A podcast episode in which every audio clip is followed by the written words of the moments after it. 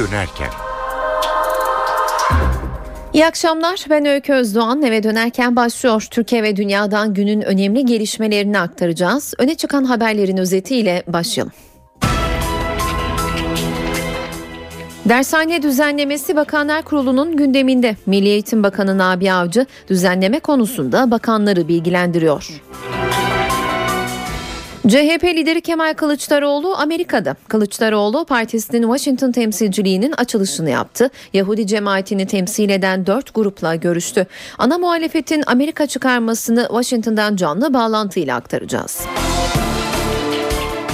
Gezi eylemleri sırasında polis kurşunuyla hayatını kaybeden Ethem Sarısülük davasında mahkeme çekilme kararı aldı. Dosya bir üst mahkemeye gönderildi. Bağdat'ın kaygıları giderildi. Türkiye ve Kuzey Irak enerji konusunda mütabakata vardı.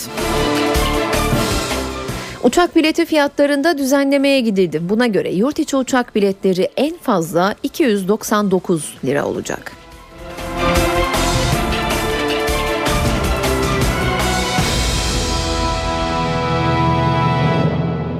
Siyasetin sıcak gündemi dershane tartışması ve gözler bugün Ankara'da Bakanlar Kurulu toplantısında. Kabine üyeleri yeni dershane düzenlemesini masaya yatırıyor. Milli Eğitim Bakanı Nabi Avcı dershanecilerle yaptığı görüşmelere ve hazırlanan taslağa ilişkin bilgi veriyor. Bakanlar görüşlerini açıklıyor. Ayrıntılar için Ankara'ya bağlanacağız şimdi. Başbakanlık binasında toplantıyı izleyen NTV muhabiri Özen Erkuş şu an notlarıyla telefonda. Özen seni dinliyoruz. Toplantı saat 12'de başladı. Hala da devam ediyor. En önemli gündem maddesi elbette dershane düzenlemesi.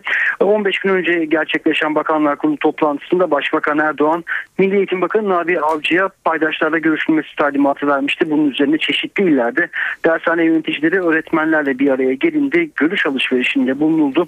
Ancak çalıştayların büyük bölümü dershanecilerin tepkisi nedeniyle oldu ve olaylı geçti. Sadece dershane yöneticileri sahip değil de değil AK Parti grubunda da görüşmeler yapıldı. Milli Eğitim Bakanı Nabi Avcı iki kez AK Parti milletvekilleriyle bir araya gelerek dershane düzenlemesini anlattı. Taslakta neler var kısaca hatırlatmak gerekirse taslak dershanelerin özel okula dönüşmeleri için teşvik edilmesini öngörüyor.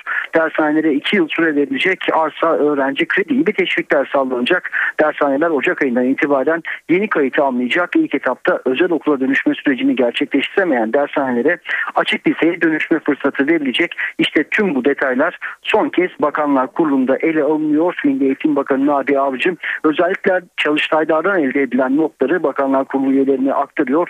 Yalnız da değil Milli Eğitim Bakanlığı Müsteşarı ve Milli Eğitim Bakan Yardımcısı da yine bu toplantıya katılıyor ve Nabi Avcı'ya yardımcı oluyor. Dediğimiz gibi dershane düzenlemesinde son karar ne olacak? Önümüzdeki dakikalarda netleşecek ve açıklamada e, hükümet sözcüsü Bülent Arınç tarafından yapılacak. Özden teşekkürler. NTV muhabiri Özden Erkuş telefon hattımızdaydı. Dershane tartışmalarıyla bağlantılı olarak 2004 tarihli Milli Güvenlik Kurulu toplantısında Gülen cemaatini bitirmek için eylem planı kararı alındığı haberi üzerine tartışmalar devam ediyor. Eylem planını uygulamaya geçiren kişinin dönemin Başbakanlık Müsteşarı Ömer Dinçer olduğu iddia ediliyordu. Dinçer bu iddiayı yalanladı. Sabah gazetesine konuşan Ömer Dinçer, Gülen cemaatine de sistemde bulundu. Biz darbe planlarına dağ gibi göğsümüzü gerdik. Onlar huzur içinde faaliyetine devam etti. AK Parti İstanbul Milletvekili Ömer Dinçer 2004 tarihli MGK kararıyla Gülen cemaatinin hedef alındığı iddialarına bu sözlerle tepki gösterdi. Sabah gazetesine konuşan Dinçer 28 Şubat'ın baskısının 2004 yılında da hissedildiğini söyledi. 2004 yılından 2005'in ortalarına kadar bize sıklıkla darbe hazırlıklarına dair bilgiler geliyordu. 2004 MGK'sında hala 28 Şubat'ın baskıları vardı. Hükümet akıllı bir strateji uyguladı. MGK'da konuşulanları dinledi ama uygulamadı. Benim müsteşarlığım sırasında bu stratejiyle alakalı kurumlara yazdığım ayrı bir yazı yok. Ama başlangıçtaki stratejinin adını değiştiremedik. Çünkü o zaman o stratejiyi oradan bütünüyle kaldırmaya henüz gücümüz yetmezdi. Ömer Dinçer, Gülen cemaatine de sistemde bulundu.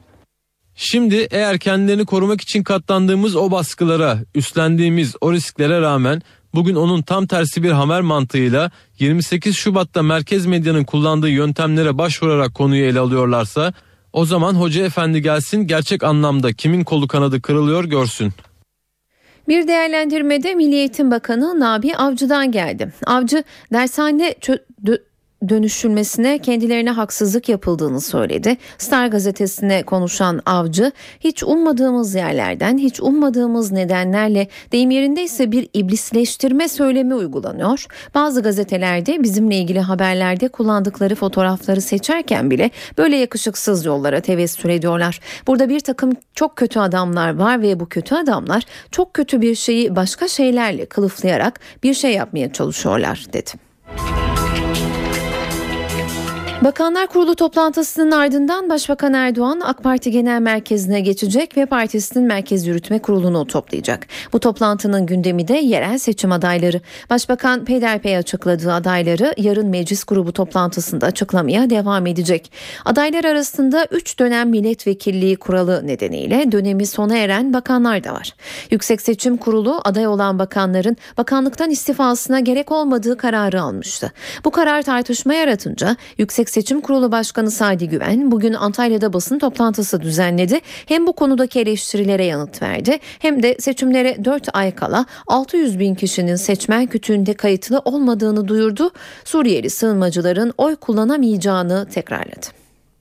Türkiye'ye gelen Suriyeli sığınmacılar oy kullanacak. Türkiye Cumhuriyeti vatandaşı olmayan hiçbir kimsenin oy kullanması mümkün değil. Kamuoyu bu konuyu çok merak ediyor. Suriyeli sığınmacıların yapılan seçimlerde fiilen oy kullanması kesinlikle mümkün değil. Mali idareler seçiminde bakanların istifa etmelerine gerek olmadığına karar verdi. Bu kanunda özel hüküm bulunmayan hallerde 298 sayılı yasa, siyasi partiler yasası ve 2839 sayılı milletvekili seçimi kanunu uygulanır. Genelgelerimizde de çok açık şekilde yazdığımız gibi kimlerin 1 Aralık itibariyle istifa etmeleri gerektiğini bu Mali İdareler Yasası'nın 36. maddesinin yollamasıyla milletvekili seçimi kanunu 18. maddesine göre hep yaptık. Mali idarelerde sayın bakanlarla ilgili milletvekili seçim kanununu uygulayacağız. Milletvekili seçim ile ilgili bakanlar konusunda anayasada nasıl bir hüküm var? Anayasanın 114. maddesi diyor ki Türkiye Büyük Millet Meclisi genel seçimlerinden önce Adalet, İçişleri ve Ulaştırma Bakanları çekilir. Cumhuriyet Halk Partisi Yüksek Seçim Kurulu'nun yerel seçimlerde aday olacak bakanların istifa etmelerine gerek yok kararını yargıya taşımaya hazırlanıyor. Açıklama CHP Konya Milletvekili Atilla Kart'tan geldi. CHP'li Kart YSK kararının yürütmesinin durdurulması talebiyle yarın Danıştay'a başvuracaklarını söyledi.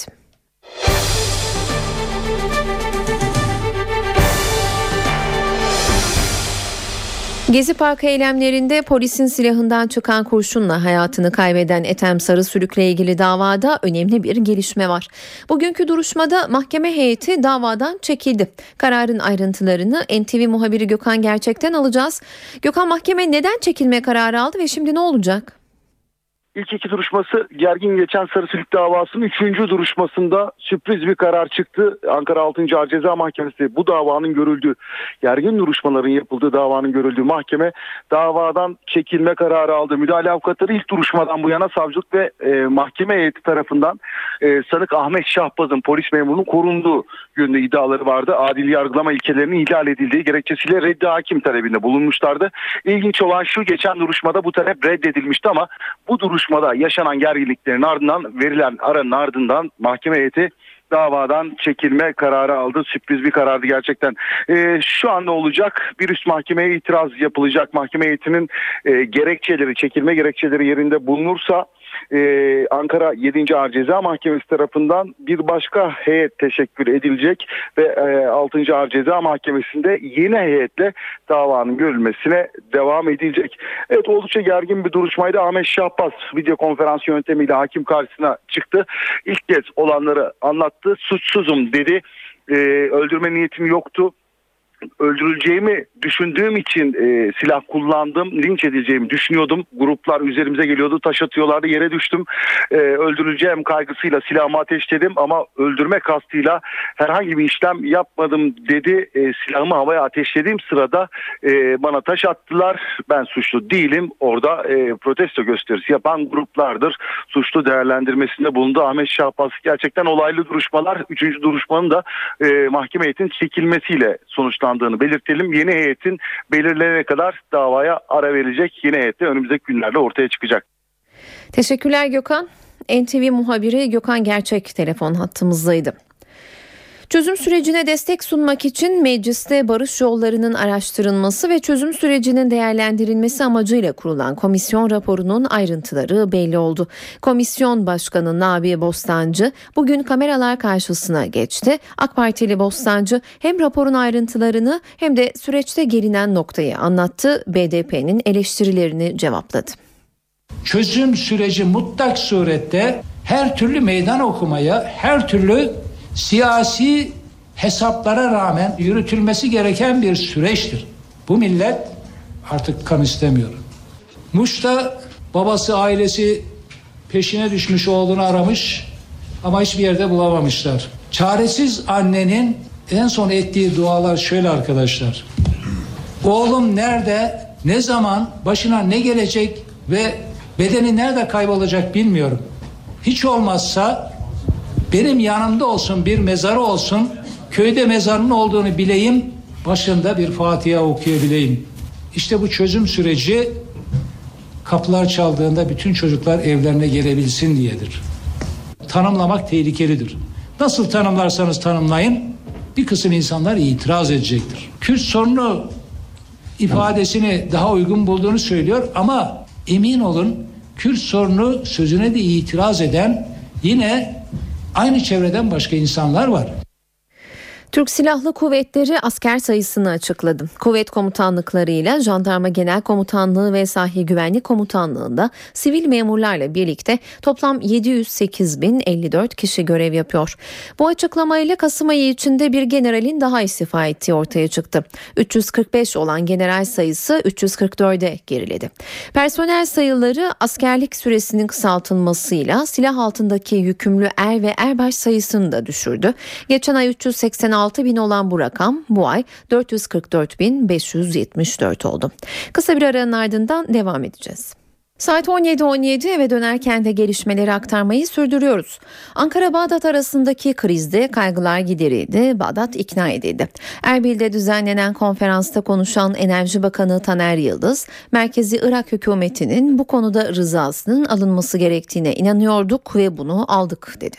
Enerji Bakanı Kuzey Irak'la sağlanan mutabakatın önemine dikkat çekti ve ülkenin tamamına hitap ettiğinin altını çizdi. Yıldız Bölgesel Kürt Yönetimi Başbakanı Neçir Şirvan Barzani ile Irak Başbakanı Nuri El Maliki'nin bir araya geleceği görüşmelerin yararlı olacağına inandıklarını da belirtti. Ankara ile Erbil arasındaki enerji mutabakatını bir uzmanla konuşacağız. Şimdi telefon attığımızda Yıldız Teknik Üniversitesi'nden Uluslararası İlişkiler Dalı'nda Profesör Nurşin Güney Ateşoğlu var. Sayın Ateşoğlu yayınımıza hoş geldiniz. Hoş bulduk efendim. İyi yayınlar. Teşekkürler. Sancılı bir süreç oldu. Bağdat bu anlaşmayı neden bypass olarak yorumladı ve Ankara kaygıları nasıl giderdi? Ankara e, Bağdat faktörünü dikkate alarak Irak politikasının değiştiğinin sinyalini mi verdi sizce? E, bence burada e, gelinen nokta şu e, esasda e, altın çizilmesi gereken e, Irak'ın tümünün normalleşmesi süreci olarak e, ilan edildi biliyorsunuz e, Ankara tarafından ki bu da doğru. E, sonuçta e, Kuzey Irak'taki e, Kürdistan e, e, bölgesel hükümetiyle yapılacak anlaşmanın e, merkezi e, Bağdat hükümetinin anayasadan kaynaklanan e, hakları iddia etmesi sonucunda biliyorsunuz bu gelirin nasıl paylaşılacağı yönünde e, konunun kilitlendiğini biliyoruz uzun bir süredir. E, bunun aşılması yönünde e, bir anlamda e, Ankara'nın e, zemin yokladığını biliyoruz ve bu aşamada da bugün e, açıkla, yapılan açıklamalar doğrultusunda Irak'ın neresinden olursa olsun sadece Kuzey Irak'tan değil e, bu e, yöndeki anlaşmaların e, Bağdat'ın e, icazetinin alınmaksızın yapılmayacağı ilan edildi. E, bu anlamda da hani üçlü e, e, irtibat mekanizmasının kurulması e, e, bakımından e, bence hani bu e, olası geliştirilmesi planlanan yani işte Kuzey Irak petrol ve doğal gazının e, bir anlamda Türkiye üzerinden hem Türkiye'nin kendi ihtiyaçlarını e, gidermek hem de onun üzerinden dünya piyasalarına açık e, bir şekilde sevk edilmesini sağlamak. Yine benzer şekilde merkezi hükümetinde işte Bağsıra'da olmak üzere bir takım e, petrol e, kaynaklarının bir alternatif yol olarak e, daha anlamda daha önemlisi siyasi güvenlik açısından bir alternatif yol olarak e, Türkiye üzerinden sevk edilmesi gene dünya piyasalarına bir e, bunlar e, tartışılan ve geliştirilmeye çalışılan e, e, inisiyatiflerdi.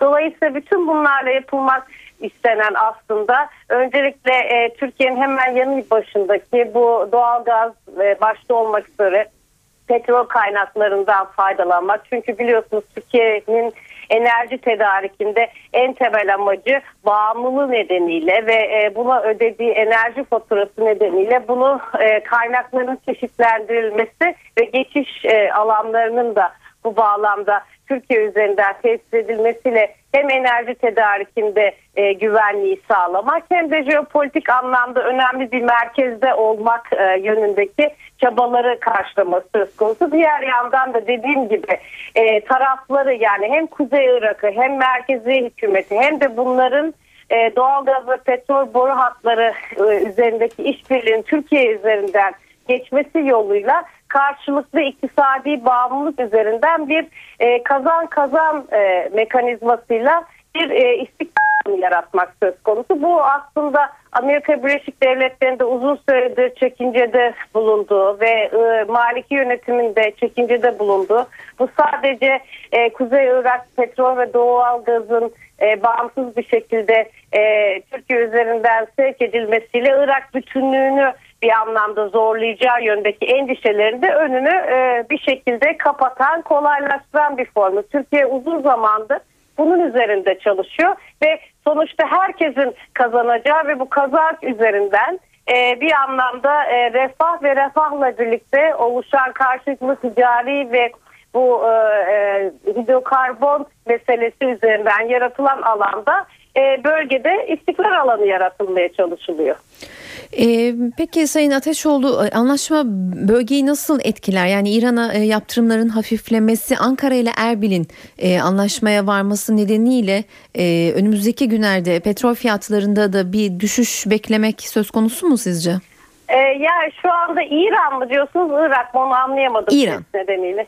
Efendim? İran. Ha, İran'la olan konu daha farklı. İran'daki konu bu son e, anlaşma, ön anlaşmanın e, nasıl sonuçlanacağıyla da ilintili. Uzun vadede şu anda kestirimde bulunmak e, söz konusu değil.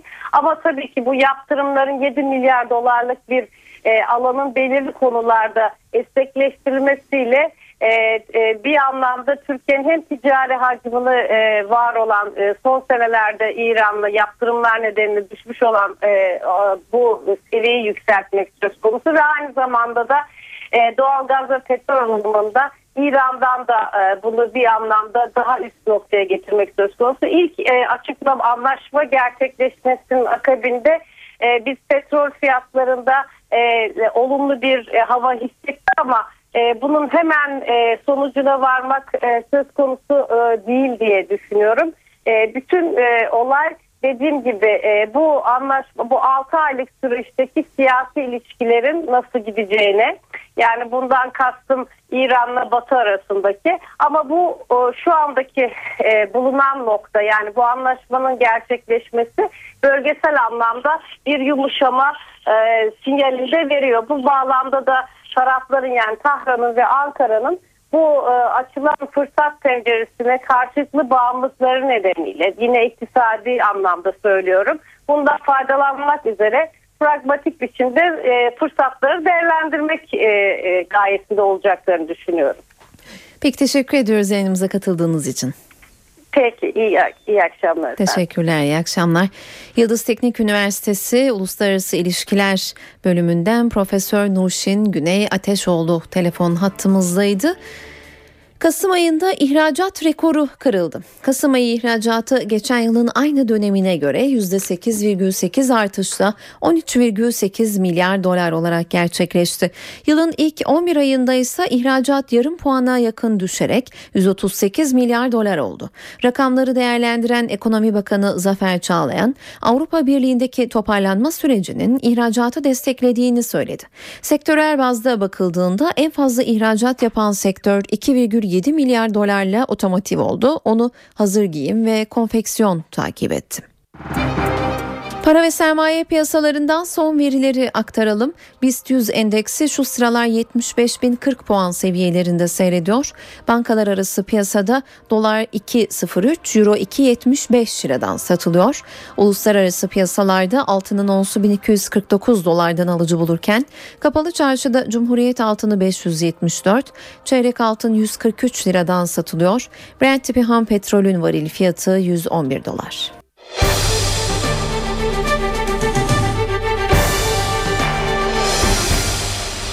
Kış hızlı geldi. Yurdun büyük bölümü soğuk ve yağışlı havanın etkisinde. İç kesimlerde Ankara başta olmak üzere kısa süreli kar yağışı bekleniyor. Karadeniz, Marmara ve Kuzey Ege için fırtına uyarısı yapıldı. Karadeniz'de etkili olacak karayel havayı daha da soğutacak. Yağışların etkisini artıracak bu karayel ve Ege bölgesinde yağışlar Poyraz nedeniyle etkisini kaybedecek. Doğuda ise zaten kar orada etkisini hissettirmeye başlamıştı. Ağrı, Kars ve Erzurum'da hava sıcaklıkları sıfırın altına düştü. Çatılardan sarkan buzlar tehlike oluşturuyor. Kar kalınlığı Erzurum merkezde 11 santimetre olarak ölçüldü. Kars'ın Sarıkamış ilçesindeki Ördek Gölü de buz tuttu. Şimdi daha genel bir değerlendirme alalım. Son hava tahminlerini NTV Meteoroloji Editörü Gökhan Abur'dan dinliyoruz. İyi akşamlar. Kış geliyor diye başlamak istiyorum çünkü yurdumuz bu geceden itibaren Kırım üzerinden gelecek soğuk havanın etkisine giriyor. Soğuk hava yarın kuzey ve doğu bölgelerimizi etkisi altına alarak iç kesimlere doğru ilerleyecek. Perşembe günü batıda sıcaklıklar 2-3 derece artıyor ama hafta sonu yeniden ve daha hızlı bir şekilde soğumasını bekliyoruz. Batıda başlayan yağış bu gece rüzgarın kuvvetlenmesi, havanın soğumasıyla Marmara'nın tamamı ve Karadeniz'i de etkisi altına alacak. Yağmur şeklinde başlayacak yağışlar gece saatlerinde karla karışık yağmur iç ve doğu kesimlerde ise kara dönecek. Soğuk hava etkisini yarın daha da arttıracak. Özellikle bu gece arasında itibaren Karadeniz bölgesinin artmasını beklediğimiz yağışlarla birlikte özellikle kıyı kesimlerde karla karışık yağmur ve iç kesimlerde kar yağışı Trabzon, Rize, Artvin, Giresun arasındaki bölgede çok daha güçlü olacak. İlerleyen saatlerde ise bu kar yağışının Ardahan-Kars arasında giderek etkisini arttırmasını, Kars-Ardahan-Erzurum arasındaki bölgede yoğun kar yağışı görülmesini bekliyoruz. Çarşamba günü doğudaki yağışlar biraz hafifliyor. Güney ve Batı Akdeniz'e yeniden yağışlı havanın etkisine girecek. Perşembe günü ise yurt genelinde önemli bir yağış beklemiyoruz. Gün içinde Muğla, Fethiye, Finike doğuda ise Hakkari civarında hafif yağışlar görülebilir. Sıcaklıklar batıda birkaç derece yükseliyor. Ama hafta sonu hızlı bir şekilde kuzeyden başlayarak bu kez çok daha hızlı bir şekilde soğumayla birlikte yağışlar kuzey ve iç kesimlerde ve doğuda yine yoğun kar şeklinde olacak. Denizcileri ve balıkçıları uyarmak istiyorum. Çünkü bu gece saatlerde İnebolu Sinop arasında kuvvetli esecek bir rüzgar var. Yine bu gece saatlerinde Çanakkale Boğazı çıkışı Marmara içinde kuvvetli esecek Poyraz'la birlikte özellikle Çanakkale Boğazı çıkışıyla Bozcaada Gökçeada arasında rüzgar giderek kuvvetlenecek. Yarın Bozcaada Gökçeada arasındaki rüzgarlar özellikle Edremit Körfezi'ne doğru ilerlerken Poyraz yönlü fırtına şekline dönüşecek. Güneyde ise Güney Ege'de kuvvetli karayel yönlü fırtına yorulacak. Aynı şekilde bu gece saatlerinden itibaren rüzgarın Karadeniz bölgesinde özellikle Doğu Karadeniz bölgesinde karayel yönünden yer yer fırtınaya yakın esmesini bekliyoruz ki bu kuvvetli rüzgar bu bölgedeki yağışın etkisini giderek arttıracak. Denizciler, balıkçılar dikkatli olmalı. Hepinize iyi akşamlar diliyorum. Hoşçakalın. Afyonkarahisar'la Konya'nın sınırları içinde kalan ve Nasrettin Hoca'nın maya çalmasıyla ünlenen bir zamanlar kayık ve teknelerle girilebilen Akşehir Gölü kurudu. Kuraklık nedeniyle artık gölde karşıdan karşıya yürüyerek geçilebiliyor. Yaklaşık 50 yıl önce yapılan ölçümlerde yer yer 12 metre derinliğe 355 kilometre kare alana sahip olduğu belirlenen göl derelerin önünün kesilmesi nedeniyle kurudu. Afyonkarahisar Doğa Koruma ve Milli Parklar Müdürlüğü Akşehir Gölü'nün eski günlerine kavuşturmak için bir proje hazırlığında. Gölde sürekli çalışmaların yapıldığı, gölün yeniden suya kavuşturulması için hazırlanan projeler konusunda ihaleye de çıkılacağı bildiriliyor. Yurt içi uçak biletleri en fazla 299 lira olacak. Sektör temsilcileriyle bir araya gelen Ulaştırma Bakanı Binali Yıldırım, tavan fiyat uygulamasının yarından itibaren geçerli olacağını söyledi. Bakan Yıldırım, gelirlerinde az da olsa düşüş olmasından kaygı duyan sektör ve yetkililerine de güvence verdi. Gönüllülük bazında, zorunlu değil, gönüllü olarak yarın itibariyle arkadaşlar en pahalı bilet 299 lira olacak. Ekonomi tabii. En pahalı diyorum. Bunun altında uçanlar da olabilir. Ne zaman alırsanız alın bilet. Seyahate saatler kala, günler kala da alsanız yine 299 lirayı geçmeyecek. Promosyonları, cazip fiyatlamayı her zaman yapacaklar. Herhangi buraya bir müdahale söz konusu değil. Süre yok. Şartlar normal olarak devam ettiği müddetçe bu da devam edecek. Petrol fiyatlarındaki yaşanacak bir takım olumsuz gelişmeler veya küresel anlamda dövizlerdeki oynaklıklar vesaire bunlar ayrıca değerlendirilecek. Merak etmeyin siz de kazanacaksınız, vatandaşımız da kazanacak, herkes kazanacak. Yalova ile İstanbul'u birbirine bağlayacak Körfez Köprüsü inşası devam ediyor. 4500 işçi durmadan çalışıyor. Köprünün yaklaşık üçte birlik kısmı bitmiş durumda. Köprü bağlantısını kuracak viyadüğün ayaklarının yapımı da tamamlandı. Toplam uzunluğu 2682 metre olan köprü tamamlandığında dünyanın en uzun dördüncü köprüsü olacak. Karayolları 1. Bölge Müdürü İsmail Kartal köprü çalışmalarında günde 2,5 milyon dolar harcandığını söyledi.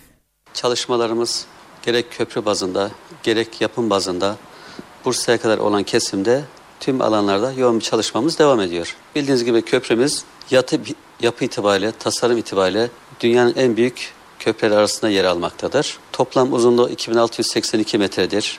Gerek kuzey yaklaşım viyadüğü, gerek güney yaklaşım viyadüğünde dikkate aldığımızda toplam köprümüzün boyu 4510 metre civarındadır. Bugün gelinen noktada deniz ortasında yer alan ayaklarımızın kazı çalışmaları devam etmektedir. Yine köprünün müştemilatlarından, e, ana bölümlerinden olan kuzey ve güney ankraj çalışmalarımız devam etmektedir. Beton çalışmalarına başlanmıştır.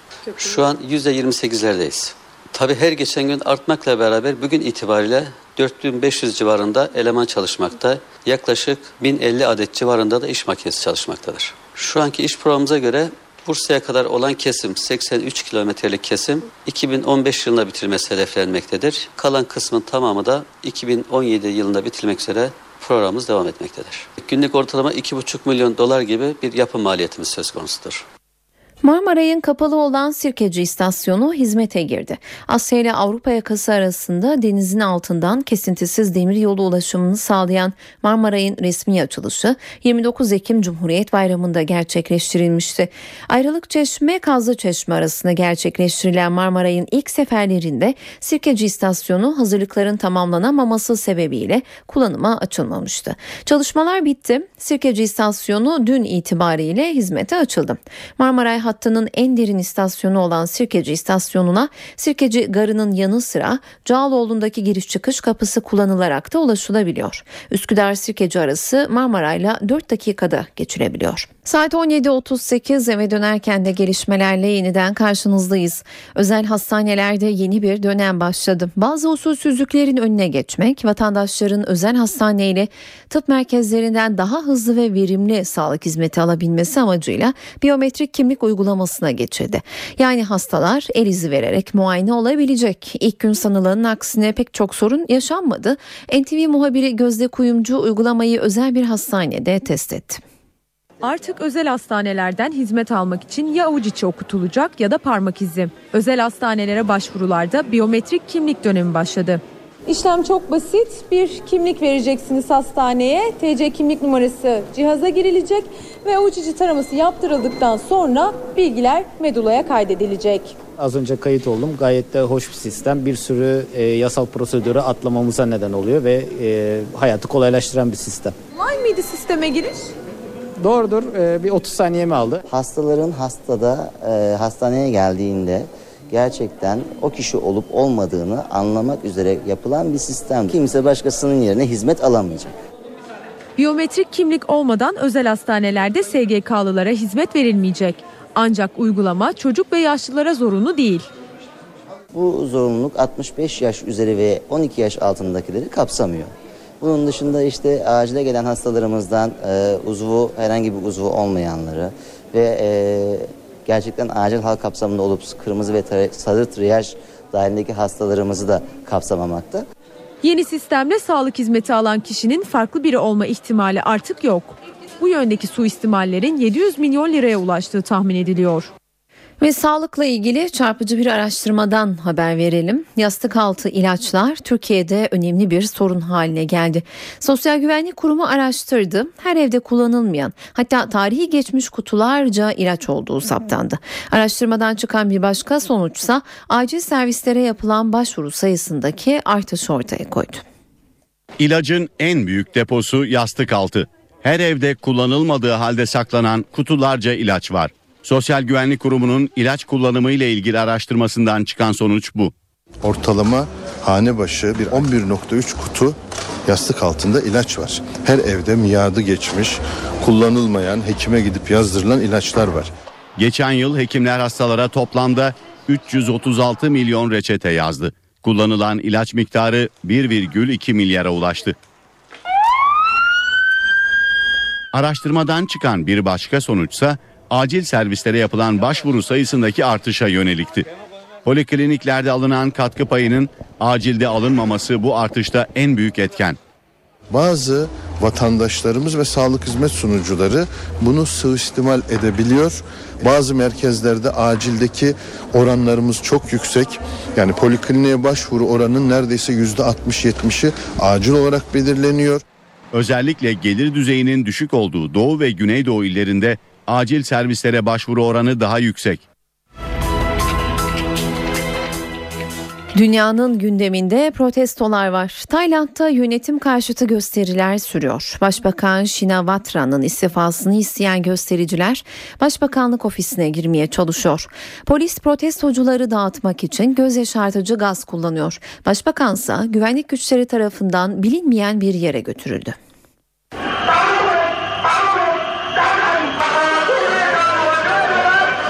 Tayland'da Başbakan Yingluck Shinawatran'ın istifasını isteyen göstericiler yaklaşık 10 gündür sokaklarda. Gösteriler Başbakanlık ofisi çevresinde yoğunlaşmış durumda. İlk güne göre sayıları azalan protestocular Başbakanlık binasına girmeye çalışıyor, polis engelliyor. Polis kalabalığı dağıtmak için göz yaşartıcı gaz ve basınçlı su kullanıyor.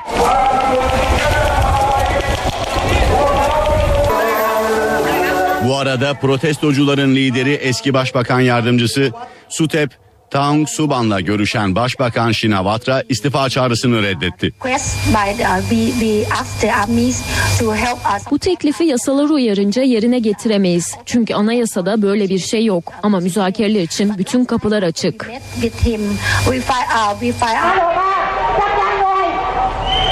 Tayland'da gösterileri ateşleyen iktidar tarafından parlamentonun gündemine getirilen af yasa tasarısı. Parlamentonun üst kanadında reddedilen yasa tasarısı Yingluck Shinawatra'nın ağabeyi 2006'da askeri darbeyle koltuğundan olan eski başbakan Taksin Shinawatra'ya ülkeye dönüş yolunu açıyordu. Hükümetin başbakanın ağabeyi Taksin Shinawatra'nın denetiminde olduğunu savunan göstericiler halk darbesi gerçekleştirmek istediklerini belirtiyor. Halkın sokakta olduğu ülkelerden biri de Ukrayna. Devlet Başkanı Yanukovych Avrupa Birliği'ne sırt çevirip yüzünü Rusya'ya dönünce halk ayağa kalktı. Başkent Kiev'de on binlerce kişi güvenlik güçleriyle çatıştı. Ünlü protestocular Femen kızlar da ortaya çıktı. Bu kez soyunduktan sonra devlet başkanının fotoğrafının üzerine tuvaletlerini yaparak dünyanın gündemine oturdular. Ukrayna 2004'teki turuncu devriminden bu yana en büyük protesto gösterilerine sahne oluyor. Başkent Kiev'de on binlerce kişi devlet başkanı Viktor Yanukovych'in Avrupa Birliği ile ortaklık anlaşması imzalamayı reddetmesini protesto etmek için bir araya geldi. Göstericiler arasında da kavga çıktı. Bazı gruplar hükümet binalarına saldırınca protestoların barışçıl olması gerektiğini savunan kesimlerin tepkisini çekti. Başkanlık sarayına yürüyüşe geçen gruba polis müdahale etti. Polis ve göstericiler arasındaki çatışmalar saatler boyunca devam etti. Akşam saatlerinde polis göstericileri dağıtmak için harekete geçti. Hükümetin istifasını isteyen muhalefet liderleri işgal ettikleri sendika binasında basın toplantısı düzenledi. Halka genel grev çağrısı yapıldı. Dünya Ağır Siklet Boks Şampiyonu ve muhalif Udar Partisi Genel Başkanı Vitali Klitschko halkın hükümete güvenmediğini belirtti. Kiev meydanlarında yaşananlardan sonra artık buranın bir diktatörlük olduğunu söyleyebiliriz. Bu yüzden halk artık ne devlet başkanına ne de hükümete güveniyor. Eve dönerken ara vereceğiz ama öncesinde gün günün öne çıkan etkinliklerinden öneriler sunalım. Borusan Kuartet dinlenebilir bu akşam İstanbul'da. Performans mekanı Kadıköy Süreyya Operası. Konser başlama saati 20. Cemal Reşit Rey konser salonu da Aliza Wellerstein ve Inon Barnatan'ı ağırlıyor bugün. Klasik müzik konseri saat 20'de başlıyor. Sketch de hayranlarıyla bir araya geliyor. Caz, rock, latin ve pop müziği bir araya getiren Sketch saat 22.30'da sahnede. Konsere Beyoğlu Hayal Kahvesi ev sahipliği yapıyor. Tiyatro severler için de önerimiz olacak. Haluk Bilginer'in yönettiği Nehir sahneye konuyor bu akşam İstanbul'da. Hira Tekindor'un çevirisini yaptığı oyunda Haluk Bilginer, Ayça Bingöl ve Canan Ergüder rol alıyor. Nehir oyununa Yunus Emre Kültür Merkezi Büyük Salon ev sahipliği yapıyor. Oyunun saat 21'de başladığını ekleyelim. Bezirgan'da Caddebostan Kültür Merkezi'nde sahneleniyor. Molière'in başyapıtı Tartüf'ün yepyeni bir uyarlaması olan Bezirgan'da Cem Davran, Erkan Can, Faruk Akgören, Bahtiyar Engin gibi isimler rol alıyor. Oyun saat 20.30'da başlıyor. Bu akşam evdeyseniz saat 22'de Mad Men, sonrasında ise saat 23'te Revolution ekrana gelecek. Star TV'de de saat 20'de O Ses Türkiye ekranda olacak. Saat 18 ben Öykü Özdoğan eve dönerkenin bu bölümüne günün öne çıkan başlıklarıyla başlıyoruz. Dershane düzenlemesi Bakanlar Kurulu'nun gündeminde. Milli Eğitim Bakanı Nabi Avcı düzenleme konusunda bakanları bilgilendiriyor. Gezi eylemleri sırasında polis kurşunuyla hayatını kaybeden Ethem Sarısülük davasında mahkeme çekilme kararı aldı. Dosya bir üst mahkemeye gönderildi. Bağdat'ın kaygıları giderildi. Türkiye ve Kuzey Irak enerji konusunda mutabakata vardı. Uçak bileti fiyatlarında düzenlemeye gidildi. Buna göre yurt içi uçak biletleri en fazla 299 lira olacak. Amerikan Ulusal Havacılık ve Uzay Dairesi NASA uzayda sebze meyve yetiştirmek için harekete geçti. Bu yıl sonlarına doğru aya tohumlar gönderilecek. İlk olarak fesleğen, şalgam ve hardal otu yetiştirilecek.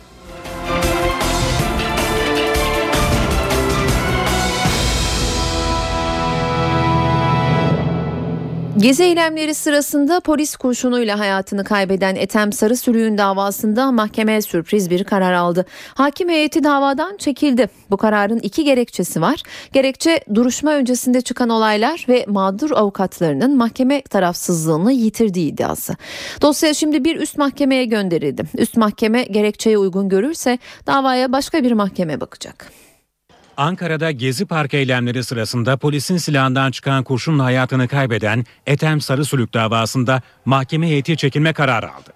Gerekçe çıkan olaylar ve müşteki avukatlarının mahkemenin tarafsızlığını yitirdiği iddiası. Ethem Sarısülük'ün davasının 3. duruşması Ankara 6. Ağır Ceza Mahkemesi'nde görüldü. Daha önceki duruşmalarda yaşanan gerginlik sebebiyle yoğun güvenlik önlemleri alındı. Şanlıurfa'ya tayin edilen zanlı polis memuru Ahmet Şahbaz duruşmaya video konferansla katıldı. Takma saç ve bıyık takan Şahbaz savunmasında öldürülmekten korktum, suçsuzum dedi. Kimseyi hedef alarak ateş etmedim. Amacım linç edilmekten kurtulmaktı. Sarı sülük öldüğü için üzgünüm. Ama sarı sülüğü öldüren ben değil, ben havaya ateş ederken bana taş atanlardı. Duruşmada sanık ve müdahale avukatlar arasında sözlü tartışmalar yaşandı. Müdahale avukatlar sanık Şahbaz'ın korunduğunu öne sürerek mahkemenin adil yargılama yapmadığını iddia etti. Mahkeme heyeti bunun üzerine sürpriz bir karara imza atarak davadan çekildiğini açıkladı. Sarı Sürük davası ile ilgili kararı 7. Ağır Ceza Mahkemesi verecek. Çekilme kararı yerinde bulunursa 7. Ağır Ceza Mahkemesi 3 kişilik yeni bir heyet belirleyecek. Dava o heyet tarafından görülecek. Silahlı kuvvetler personel sayısını açıkladı ve bu açıklamadan iki dikkat çekici veri öne çıktı. Biri istifa haberleri, diğeri de kadroda yaşanan artıştı. Uzun dönem askerlik süresi 15 aydan 12 aya düşürülünce askere gitmek isteyenlerin sayısında artış yaşandı. Öte yandan geçen ay bir general istifa etti. Asker sayısında artış, rütbeli sayısında azalma var. Türk Silahlı Kuvvetleri Aralık ayı rakamlarını açıkladı uzun dönem askerlik süresinin 15 aydan 12 aya indirilmesiyle vatani görevini yapmak isteyenlerin sayısında patlama yaşandı. Geçen ay Türk Silahlı Kuvvetleri bünyesinde 386 bin er ve erbaş vardı. Aralık ayında ise bu sayı 444.574'e yükseldi. Yani bir ayda 58.524 asker daha kışlanın yolunu tuttu. Asker sayısındaki artışa karşın general sayısında azalma oldu. Geçen ay 345 olan general amiral sayısı 344'e düştü. Jandarma Genel Komutanlığı Asayiş Daire Başkanı Tuğgeneral Mehmet Duran istifa etti. 444.574 askerin 9.777'si yedek subay. 434.797 askerse er ve erbaş konumunda. Yetkililer askerlik görevini yapmak için başvuranların sayısının daha fazla olduğunu ama kışlalarda yılın en yüksek doluluk oranı yaşandığı için askerlik başvurularının başka dönemlere ertelendiğini bildiriyor. Türk Silahlı Kuvvetleri'nin toplam personel sayısı ise 708.054. Çözüm sürecine destek sunmak için mecliste barış yollarının araştırılması ve çözüm sürecinin değerlendirilmesi amacıyla kurulan komisyon raporunun ayrıntıları belli oldu. Komisyon Başkanı Naci Bostancı bugün kameralar karşısına geçti. AK Partili Bostancı hem raporun ayrıntılarını ve süreçte gelinen noktayı anlattı hem de BDP'nin eleştirilerini cevapladı. Çözüm süreci mutlak surette her türlü meydan okumaya, her türlü siyasi hesaplara rağmen yürütülmesi gereken bir süreçtir. Bu millet artık kan istemiyor. Muş'ta babası ailesi peşine düşmüş oğlunu aramış ama hiçbir yerde bulamamışlar. Çaresiz annenin en son ettiği dualar şöyle arkadaşlar. Oğlum nerede, ne zaman, başına ne gelecek ve bedeni nerede kaybolacak bilmiyorum. Hiç olmazsa benim yanımda olsun bir mezarı olsun köyde mezarının olduğunu bileyim, başında bir Fatiha okuyabileyim. İşte bu çözüm süreci kapılar çaldığında bütün çocuklar evlerine gelebilsin diyedir. Tanımlamak tehlikelidir. Nasıl tanımlarsanız tanımlayın bir kısım insanlar itiraz edecektir. Kürt sorunu ifadesini daha uygun bulduğunu söylüyor ama emin olun Kürt sorunu sözüne de itiraz eden yine aynı çevreden başka insanlar var. CHP lideri Kemal Kılıçdaroğlu Amerika Birleşik Devletleri'nde ve programı yoğun Washington temsilciliğinin açılışını yaptı. Amerika'da Yahudi cemaatini temsil eden dört grupla görüştü. Peki Obama yönetimiyle görüşecek mi? Beyaz Saray Kılıçdaroğlu'nun ziyaretini nasıl yorumluyor? Ayrıntıları Kılıçdaroğlu ile birlikte Washington'da bulunan NTV muhabiri Miray Aktağ Uluç'tan alacağız. Miray Kılıçdaroğlu'nun bugünkü programında neler var? Obama yönetimiyle görüşme var mı? Seni dinliyoruz. Hemen anlatalım. Cumhuriyet Halk Partisi Genel Başkanı Kemal Kılıçdaroğlu Amerika Birleşik Devletleri temaslarının ikinci gününde ve önemli görüşmelerle başladı güne. Sabah İngiltere'nin Washington Büyükelçisi e, Peter Westmakers'la bir araya geldi ve şu saatlerde de buradaki en üst düzey görüşmesini gerçekleştirecek Başkan Obama'nın özel danışmanı Karen Dolphy ile bir araya gelecek. O görüşmede CHP Genel Başkanı'nın vereceği bazı raporlar var. Bunlardan biri CHP'nin 17 maddelik özgürlük ve demokrasi bildirgesi. CHP bu bildirgeyi İngilizceye çevirerek e, söz konusu e, diplomata söz konusu e, kişiye e, verecek ve Cumhuriyet Halk Partisi'nin tutuklu gazeteciler raporu da var. E, CHP Genel Başkanı bu raporu da yine Karen Donfried ile paylaşacak. E, CHP Genel Başkanı'nın Amerikalılarla paylaşacağı bir başka rapor, bir başka e, bilgi de gezi olayları ile ilgili olacak. Yarın John Hopkins Üniversitesi öğrencileriyle yapacağı e, görüşmede e, gezi olaylarına ilişkin hazırladığı raporu da paylaşacak. CHP lideri Kemal Kılıçdaroğlu önümüzdeki saat içerisinde Brookings Enstitüsü'nde de önemli bir konuşma gerçekleştirecek.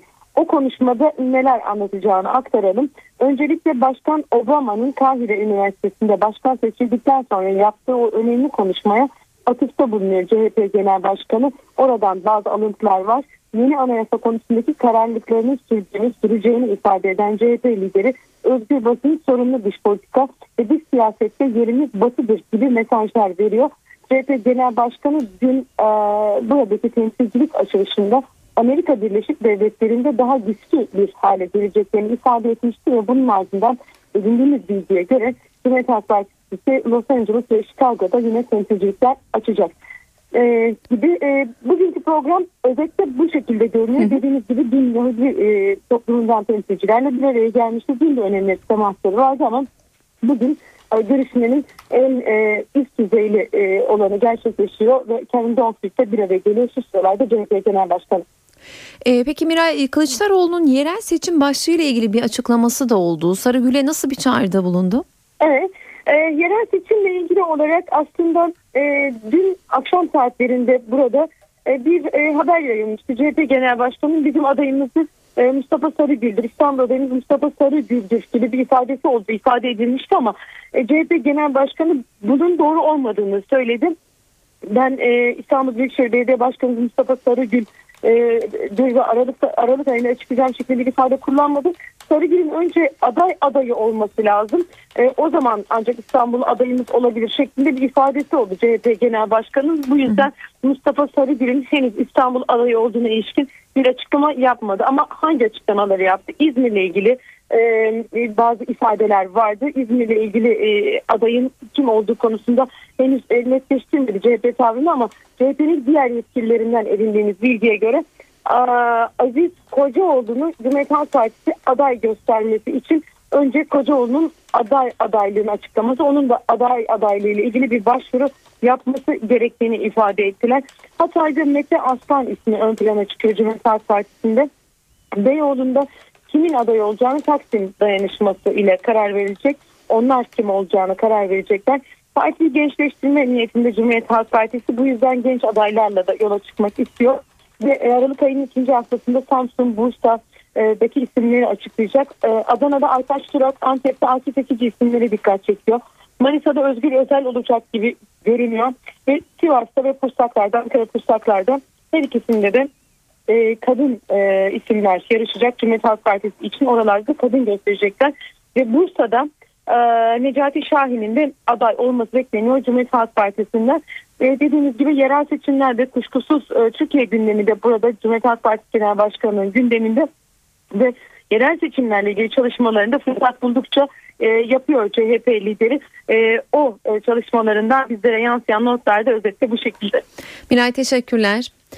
Saat 18.16 ben Öykü Özdoğan eve dönerken de günün öne çıkan gelişmelerini aktarmayı sürdürüyoruz. Dershanelerin akıbeti bugünkü Bakanlar Kurulu'nda belli olabilir. Gözler kabine toplantısında. Kurul yeni dershane düzenlemesini masaya yatırıyor. Milli Eğitim Bakanı Nabi Avcı dershanecilerle yaptığı görüşmelere ve hazırlanan taslağa ilişkin bilgi veriyor. Bakanlar görüşlerini açıklıyor. Hükümet Sözcüsü Bülent Arınç kurul toplantısı bitiminde konuya ilişkin açıklama yapacak.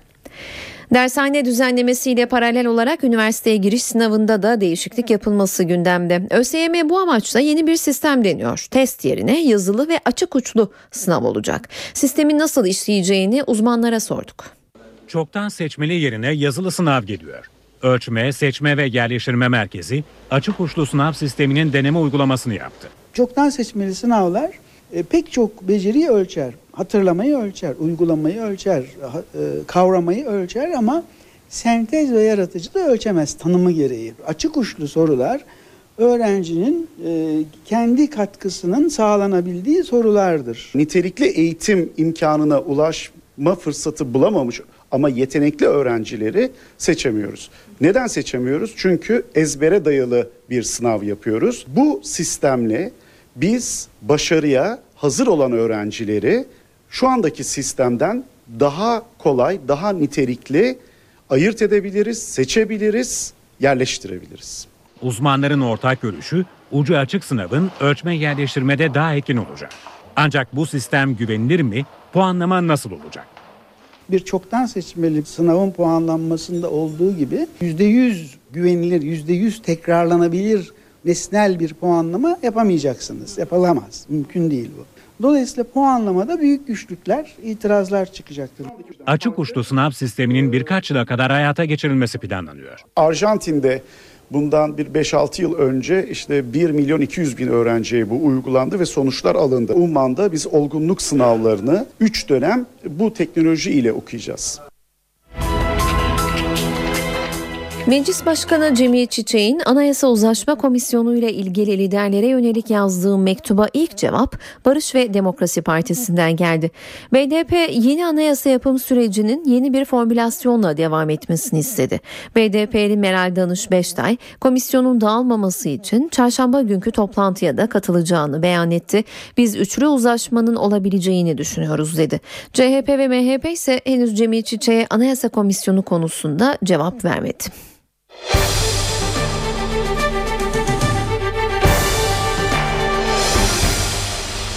Yastık altı ilaçlarla dolu Türkiye şimdi yerli ilaç yapmak için kolları sıvadı.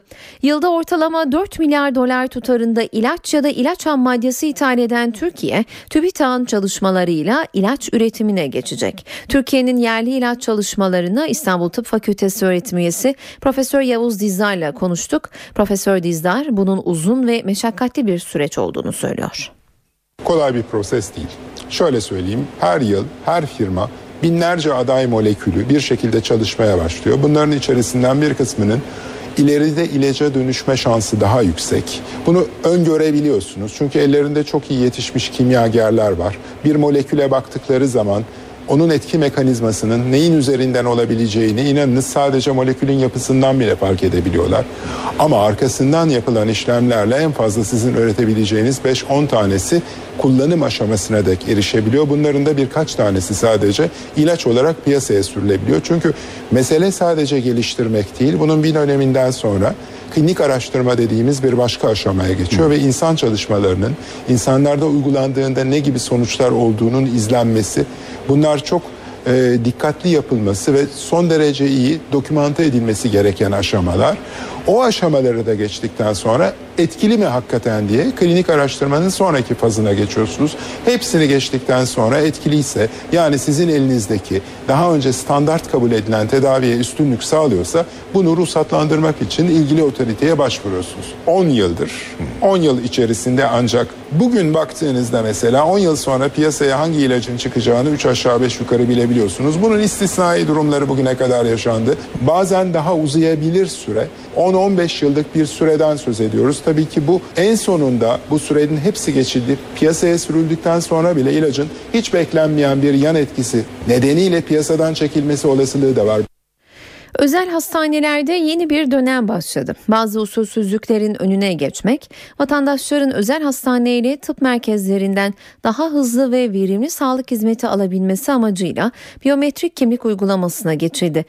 Yani hastalar el izi vererek muayene olabilecek. İlk gün sanılanın aksine pek sorun yaşanmadı. NTV muhabiri Gözde Kuyumcu uygulamayı özel bir hastanede test etti. Artık özel hastanelerden hizmet almak için ya avuç içi okutulacak ya da parmak izi. Özel hastanelere başvurularda biyometrik kimlik dönemi başladı. İşlem çok basit. Bir kimlik vereceksiniz hastaneye. TC kimlik numarası cihaza girilecek ve avuç içi taraması yaptırıldıktan sonra bilgiler medulaya kaydedilecek.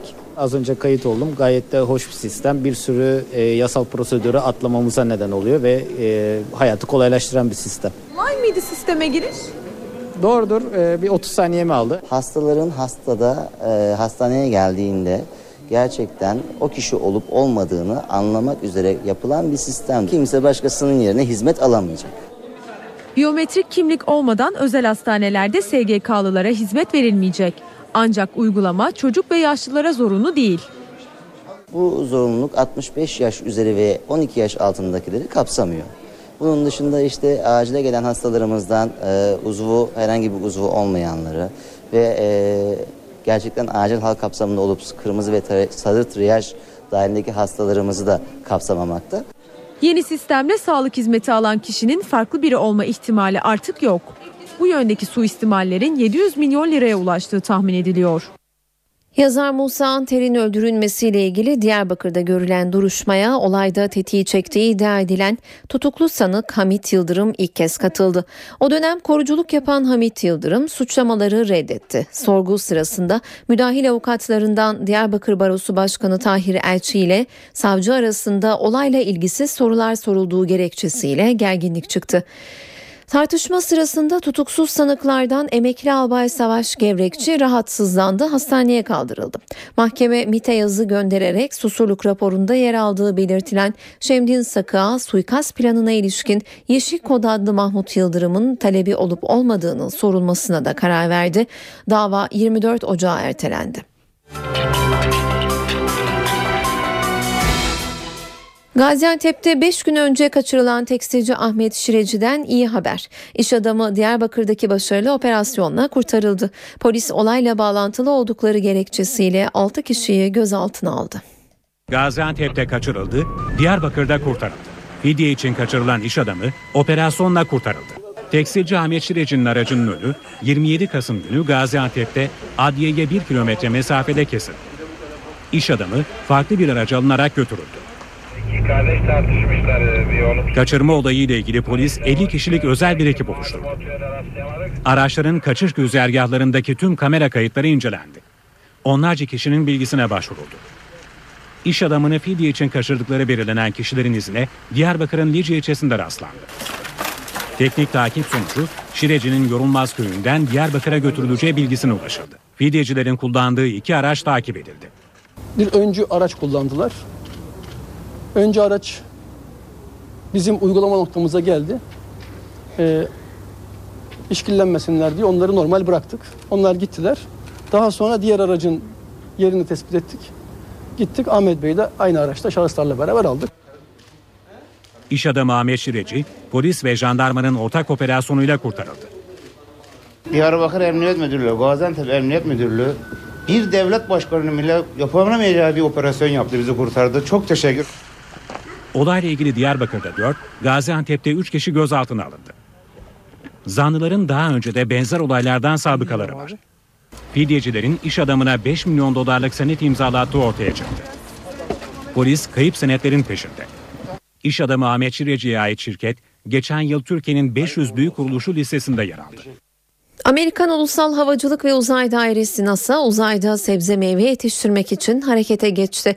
Bu yıl sonlarına doğru Ay'a tohumlar gönderilecek. İlk olarak fesleğen, şalgam ve hardal otu yetiştirilecek. Bilim adamları araştırma sayesinde insanların başka gezegenlerde yaşam kurmasının mümkün olup olmadığını anlamaya çalışacak. NASA ayda sebze ve çeşitli bitkiler yetiştirecek. Amerikan Havacılık ve Uzay Dairesi NASA dünyanın uydusu Ay'a fesleğen, şalgam ve hardal otu tohumu göndermeye hazırlanıyor. Bu tohumlar çimlenmenin gerçekleşmesi için yeterli miktarda su ve oksijenin yer aldığı tenekeler içerisinde Ay'a ulaşacak. Gelecek yıl hayata geçirilmesi planlanan proje dünyadan an be an izlenecek. Aydaki radyasyon ve yer çekiminin tohumların büyümesini nasıl etkileyeceği hesaplanacak. Bilim adamları daha önce Uluslararası Uzay İstasyonu'nda ve uzay araçlarında bitki yetiştirmişti. Ancak Ay'daki bu proje bir ilk olacak. Bilim adamları araştırma sayesinde insanların başka gezegenlerde yaşam kurmasının mümkün olup olmadığını anlamaya bir adım daha yaklaşacak. Hollywood genç aktör Paul Walker'a ağlıyor. Hızlı ve öfkeli filmiyle tanınan Amerikalı aktör Los Angeles'ta geçirdiği trafik kazasında hayatını kaybetti. Hollywood yasta. Hayranları ve film sektörü çalışanları Amerikalı aktör Paul Walker'ın ani ölümünün şokunu yaşıyor. Hızlı ve öfkeli filmlerinin serisiyle tanınan Paul Walker'ın Kaliforniya'da kaza geçirerek hayatını kaybettiği yer ziyaretçi akınına uğruyor. Hayranları bölgeye mum ve çiçek bırakarak ünlü aktörü anıyor. Filmlerinde otomobil yarışçısıydı. Otomobil kazasında öldü. Şoktayım. Paul Walker'ın hızlı ve öfkeli filmlerindeki rol arkadaşları da derin bir üzüntü içinde. Vin Diesel Twitter'a cennetin yeni bir misafiri var. Kardeşim seni çok özleyeceğim yazdı. Oyunculuk kariyerine 1987 yılında başlayan ünlü aktör aralarında Kutup Macerası ve Kaçış gibi filmlerin olduğu birçok yapımda rol aldı. Türk izleyici ise Paul Walker'la bir döneme damgasını vuran Yalan Rüzgarı dizisiyle tanıştı. 15 yaşında bir kızı olan Walker, Hızlı ve Öfkeli filminin yedincisini çekmek için yapımcı firmayla görüşme yürütüyordu. Dünyanın en büyük alışveriş sitesi Amazon, sattığı ürünlerin teslimatını insansız hava aracıyla yapma hazırlığında. Şirket yetkilileri yakında insansız hava aracını havada posta taşırken görmek, yolda giden bir kamyonu görmek kadar normal olacak diyor. Dünyanın en büyük alışveriş sitesi Amazon ürün teslimatında büyük bir yeniliğe imza atma hazırlığında. Şirket sattığı ürünleri müşterilerine insansız hava araçlarıyla ulaştırmayı planlıyor. Böylece internetten verilen sipariş 30 dakikada müşterinin kapısında olacak. İnsansız hava araçları 2,5 kiloya kadar olan paketleri taşıyabilecek. Amerikan Federal Havacılık Yönetiminden gerekli izinlerin alınması halinde havadan posta servisi 2015 yılında kullanılmaya başlanacak. Amerika Birleşik Devletleri'nde insansız hava araçlarını şu an sadece hükümet kurumları kullanabiliyor. Araçların 2015 yılına kadar sivil kullanıma açılması planlanıyor. Saat 18.33 eve dönerken spor gündemindeki gelişmelerle devam ediyoruz. Spor Toto Süper Lig'de zirve mücadelesi veren iki takımın karşılaşmasına Kasımpaşa Galatasaray'ı konuk ettiği mücadele 1-1 beraberlikle sonuçlandı. Recep Tayyip Erdoğan stadındaki karşılaşmada ilk golü ev sahibi Kasımpaşa buldu. Lacivert Beyazlılar 11. dakikada Malki'nin attığı golle öne geçti. İlk yarıda bu şekilde tamamlandı.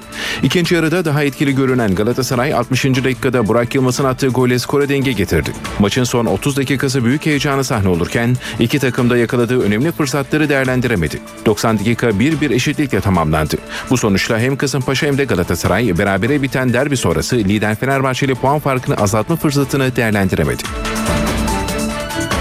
Galatasaray Teknik Direktörü Roberto Mancini, Kasımpaşa maçında bir penaltılarının verilmediğini savundu ve hakeme sert tepki gösterdi. İtalyan teknik adam hakemlerin gözlüğe ihtiyacı vardı diye konuştu.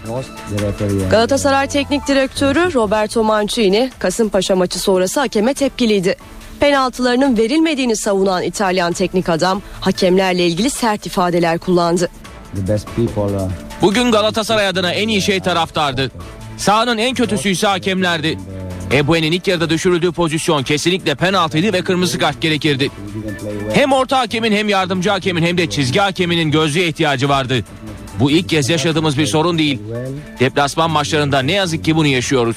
Roberto Mancini takımının kolay gol yemesinden de şikayetçiydi. Defansif yönümüzü geliştirmemiz gerekiyor.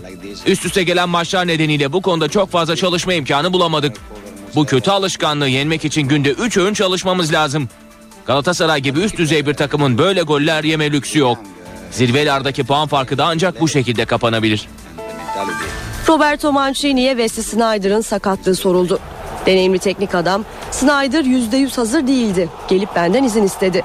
Biz de sağlık eğitimimizle birlikte kendisine iki gün izin verdik. Kontrol için İtalya'ya mı yoksa Hollanda'ya mı gitti bilmiyorum diye konuştu. Galatasaray'da Wesley Sneijder'in sakatlığı bilmeceye dönüştü. Hollandalı oyuncu teknik direktör Roberto Mancini'den izin alarak aniden İtalya'ya gitmişti. Hollandalı'nın İtalya'da bir doktorla görüştüğü ve bu akşam İstanbul'a döneceği öğrenildi. Kasımpaşa maçının ardından teknik direktör Mancini'nin Wesley Sneijder'le ilgili yaptığı açıklama kafaları karıştırdı. Snyder %100 olarak hazır değildi. Gelip benden izin istedi. Biz de sağlık heyetimizle birlikte kendisine iki gün izin verdik. Kontrol için İtalya'ya mı yoksa Hollanda'ya mı gitti bilmiyorum. Bu açıklama sonrası gözler Sneijder'in dönüşüne çevrildi. Hollandalı Yıldız'ın Milano'ya giderek sağ arka adalesindeki sakatlığın son durumunu Mancini'nin tavsiyesi üzerine İtalyan doktorlara gösterdiği ve bu akşam İstanbul'a döneceği belirtildi. Galatasaray Kulübü yaptığı açıklamada Sneijder'in sakatlığından ötürü İtalya'dan son bir sağlık raporu almak ve haftaya ilk 11'deki yerini almak için Kasımpaşa maçının kadrosundan çıkarıldığı belirtilmişti. Sneijder Real Madrid maçının ikinci yarısında oyuna girmiş ancak etkisiz olmuştu. Karşılaşmadan sonra Mancini ile görüşen tecrübeli oyuncu ağrılar hissettiğini ifade etmişti. Hem maç sonrası İspanya'daki hem de İstanbul'daki antrenmanlarda ağrılarının devam ettiğini belirten Sneijder'e İtalyan çalıştırıcı adresi Milano olarak gösterdi ve Hollandalı Yıldız aniden İtalya'ya gitti. Ancak Mancini Hollandalı Yıldız'ın İtalya'ya gidişinin basına yansımasını istemedi. Kasımpaşa maçında rakibin böyle bir bilgi öğrenmesini istemeyen İtalyan çalıştırıcı rakibin buna göre taktik değiştirebileceği görüşünü savundu. Sneijder'in İtalya'ya gidişi basına yansıyınca da Galatasaray Kulübü konuyu netleştirmek adına resmi internet sitesinden açıklama yapmak zorunda kaldı. Hollandalı oyuncunun Milano'daki kontrollerinin yapıldığı ve İstanbul'a dönüşte Mancini ile görüşerek son durumuyla ilgili detaylı bilgi vereceği öğrenildi. Snyder'in Ziraat Türkiye Kupası'nda oynanacak Gaziantep Büyükşehir Belediyespor maçında forma giyemeyeceği, Elazığ Spor mücadelesinde ise risk edilmeyip Juventus karşılaşmasına saklanacağı öğrenildi. Spor Toto Süper Lig'in 13. haftası bugün oynanacak. Tek maçta tamamlanacak. Haftanın tamamlanan maçlarında alınan skorlar ve günün programı şöyle. Sivas Spor 0, Medikal Park Antalya Spor 3, Elazığ Spor 1, Bursa Spor 2, Kayseri Spor 0, Akhisar Belediye Spor 0, Gençler Birliği 1, Gaziantep Spor 3, Fenerbahçe 3, Beşiktaş 3, Trabzonspor 3, Kayseri Erciyes Spor 1, Kasımpaşa 1, Galatasaray 1 ve Eskişehir Spor 0, Kardemir Karabük Spor 0. 13. haftanın perdesi bu akşam saat 20'de Torku Konya Spor, Çaykur Rizespor mücadelesiyle kapanacak. Trabzonspor sahasında bileği bükülmüyor. Borda Mavililer geçen sezonun 22. haftasından bu yana Avni Aker stadında maç kaybetmedi. Trabzonspor Hüseyin Avni Aker stadında rakiplerine geçit vermiyor. Son olarak geçen sezonun 22. haftasında Fenerbahçe ile oynadığı maçı 3-0 kaybeden Bordo Mavililer o tarihten itibaren 286 gündür Hüseyin Avni Aker stadında mağlubiyet yüzü görmedi. Bordo Maviller Spor Toto Süper Lig, Ziraat Türkiye Kupası ve UEFA Avrupa Ligi'nde yaptığı 20 maçta 16 galibiyet 4 beraberlik aldı. Karadeniz ekibi bu maçlarda 45 gol atarken kalesinde 13 gol gördü. Trabzonspor'a sezon başında pilot takımı 1461 Trabzon'dan gelen teknik direktör Mustafa Akçay da Hüseyin Avni Aker stadında yenilgi yüzü görmedi. Akçay yönetimindeki Bordo Mavililer bu sezon sahasında oynadığı 13 maçta 10 galibiyet 3 beraberlik aldı. Fenerbahçe Fethiye Spor'la oynayacağı Türkiye Kupası maçının hazırlıklarına başladı. Teknik direktör Ersun Yanal antrenman öncesi derbideki futbol nedeniyle oyuncularına teşekkür etti. Fenerbahçe çarşamba günü Türkiye Kupası'nda Fethiye Spor'la oynayacağı maçın hazırlıklarına ara vermeden başladı. Samandıra Can Bartu tesislerindeki antrenman öncesi teknik direktör Ersun Yanal oyuncularıyla bir toplantı yaptı. Yanal Beşiktaş derbisindeki mücadeleden dolayı futbolcularına teşekkür etti. Deneyimli teknik adam derbide Fenerbahçe camiasına yakışan bir futbol sergiledik. Bu istek ve arzuyla başarıya ulaşacağımıza eminim. Mücadelenizden ötürü hepinizi tek tek tebrik ediyorum dedi. Oyuncular derbi sonrası yapılan ilk çalışmada oldukça neşeli gözüktü. Sarı lacivert takımda sakatlığı süren Emre Belezoğlu'nun tedavisine devam edildi. Derbi maçta Fenerbahçe ile 3-3 berabere kalan Beşiktaş'ta gözler Ziraat Türkiye Kupası'na çevrildi. Siyah beyazların antrenmanına kasığında yırtık tespit edilen Veli Kavlak katılmadı. Siyah beyazlılar PTT 1. Lig ekibi Buca Spor'la Perşembe günü deplasmanda oynayacakları 4. tur maçının hazırlıklarına başladı. Siyah beyazlılara Fenerbahçe maçının ikinci yarısına sakatlanarak oyundan çıkan Veli Kavlak'tan kötü haber geldi. Antrenmana katılmayan ve MR'ı çekilen Veli'nin kasında birinci derece yırtık olduğu tespit edildi. Tedavisine hemen başlanan Veli Kavlak'ın yaklaşık 2 hafta sahalardan uzak kalacağı öğrenildi. Ayrıca derbi sonrası MR'ı çekilen Thomas Sivons'a sağ dizinde ödem tespit edildi. Çek futbolcu ve derbi sonrası ağrıları nükseden Almeida iki gün dinlendirilecek. Ayak bileğinde ağrısı bulunan Filip Holosko ile izin alarak Trabzon'a giden Tolga Zengin de çalışmaya katılmadı. Mustafa Denizli resmen Azerbaycan'da. Deneyimli teknik adam Hazar Lankeran'la sözleşme imzaladı. Mustafa Denizli'nin Lenkaran kulübündeki görev süresi bir buçuk yıl olacak. Denizli'nin yardımcılığını Oğuz Çetin yapacak. Hazar Lenkeran 10 takımlı Azeri Ligi'nde 15 maç sonunda 8. sırada yer alıyor. İş adamı Mübariz Mansimov'un takımı Hazar Lenkaran son olarak bir dönem Beşiktaş ve Real Madrid teknik direktörlüğü yapan John Benjamin Toşak çalıştırıyor. Hava durumu var sırada. Son hava tahminlerini NTV Meteoroloji Editörü Gökhan Abur'dan dinliyoruz. İyi akşamlar.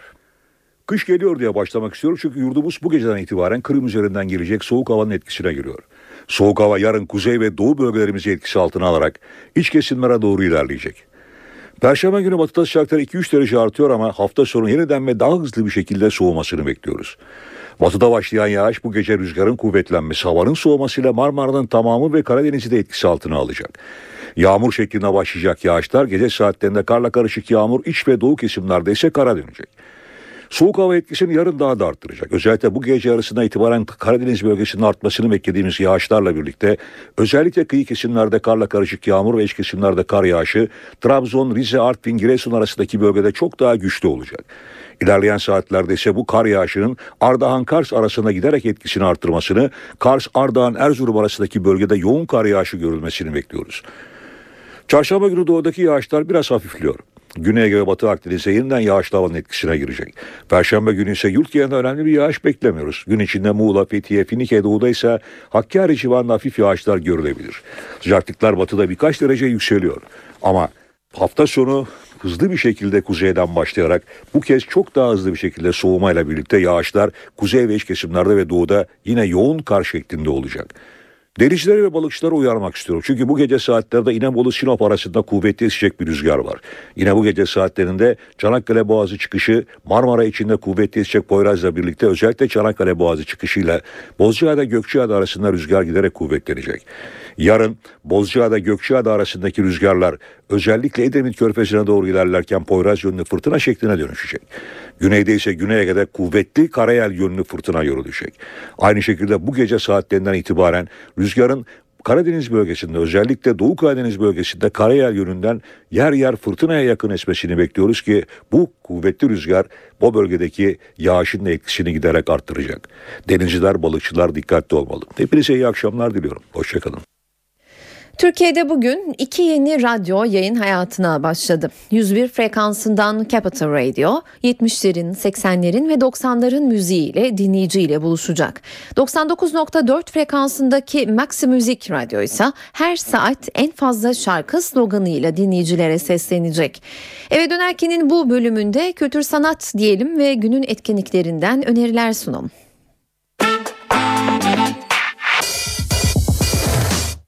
Borusan Kuartet dinlenebilir bu akşam İstanbul'da. Performans mekanı Kadıköy Süreyya Operası. Konser başlama saati 20. Cemal Reşit Rey konser salonu da Aliza Wellerstein ve Inon Barnatan'ı ağırlıyor bugün. Klasik müzik konseri saat 20'de başlıyor.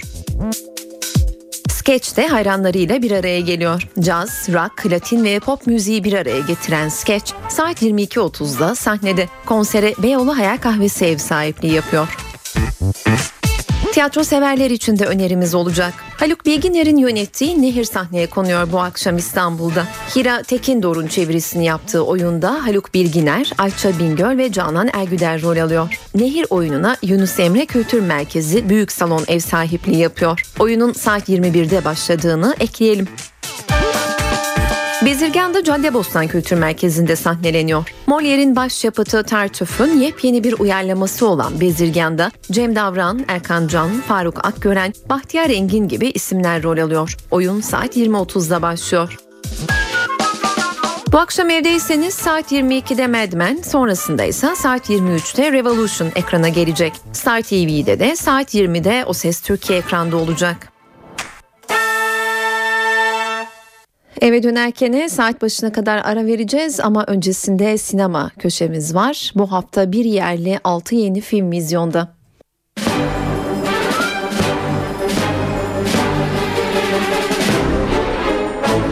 Vizyondakiler. Heykellerinde ruhum gibi hep, hep önden gidiyor. Günaydın. İyiyiz biz onlarla merak etme çok iyiyiz. Bu hafta bir yerli 6 yeni film vizyonda. Haftanın tek yerli filmi yönetmenliğini ve senaristliğini Çağan Irmak'ın yaptığı Tamam mıyız? Filmde Aslı Enver, Gürkan Uygun, Aras Bulut İğnemli, Sumru Yavrucuk ve Deniz Celiloğlu gibi isimler rol alıyor. Dram severleri sinema salonlarına çekmeyi hedefleyen filmin müzikleri arasında Fikret Kızıloğlu'nun Düşler, Jason Mraz'ın Life is Wonderful, Aytekin Ataş'ın Söylenmemiş ve Sıla'nın Tamam mıyız eserleri de yer alıyor. Bedensel engeli nedeniyle annesine bağımlı yaşayan İhsan'la idealleri için baba evinden ayrılan ve geçinmek uğruna heykeltıraşlık yapan Temmuz'un tesadüfen karşılaşmalarıyla yaşananlar anlatılıyor filmde. Life is being in bed with you. Everything else is just waiting. Will you? Yes, I will. Gerilim severler için bir film var sırada. The Counselor. Türkçe vizyon adıyla Danışman, Brad Pitt, Cameron Diaz, Penelope Cruz ve Javier Bardem gibi isimleri bir araya getiriyor. Ridley Scott'ın yönetmen koltuğuna oturduğu, senaryosunu ise Cormac McCarthy'nin yazdığı gerilim türündeki filmde başarılı bir avukat olan Counselor, son zamanlarda yaşadığı ekonomik sıkıntıdan dolayı bir karar verir ve kendisini uyuşturucu ticaretinin ortasında bulur. Rainer isminde bir iş adamıyla iş yapmaya başlayan Counselor'ın girdiği ekiple planladığı uyuşturucu sevkiyatı beklediği gibi gitmeyince kendilerini bir can pazarı içinde bulurlar.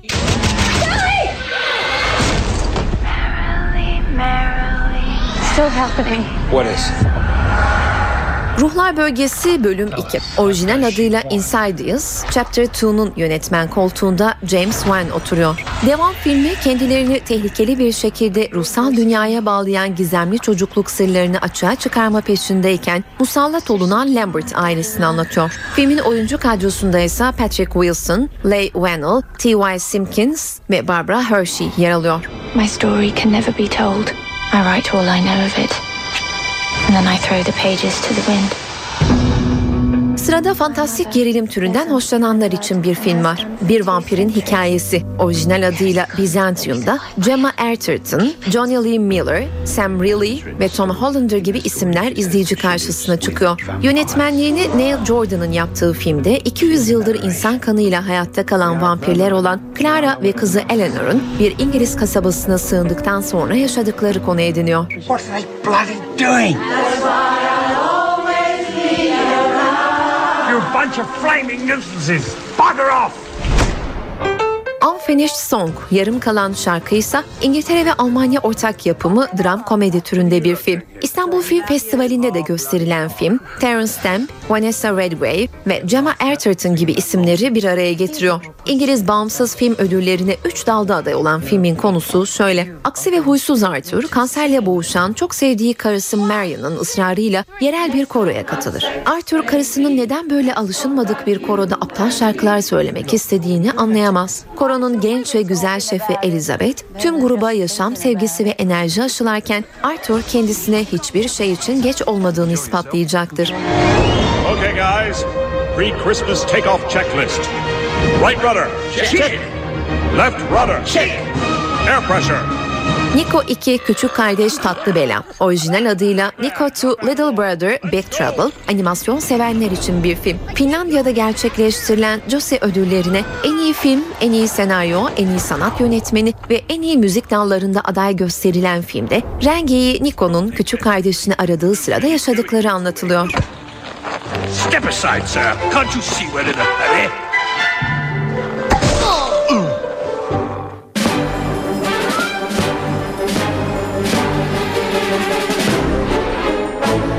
Vizyondakiler.